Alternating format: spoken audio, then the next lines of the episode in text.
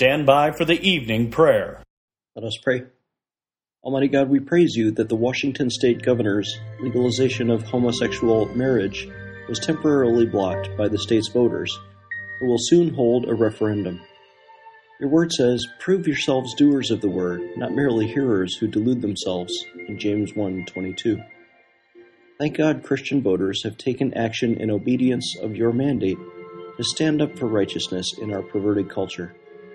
Help us to allow your redemptive power to work through us to defend righteousness and the traditional family for the sake of our children and our nation. In Jesus' name. This is former Navy Chaplain Klingenschmitt.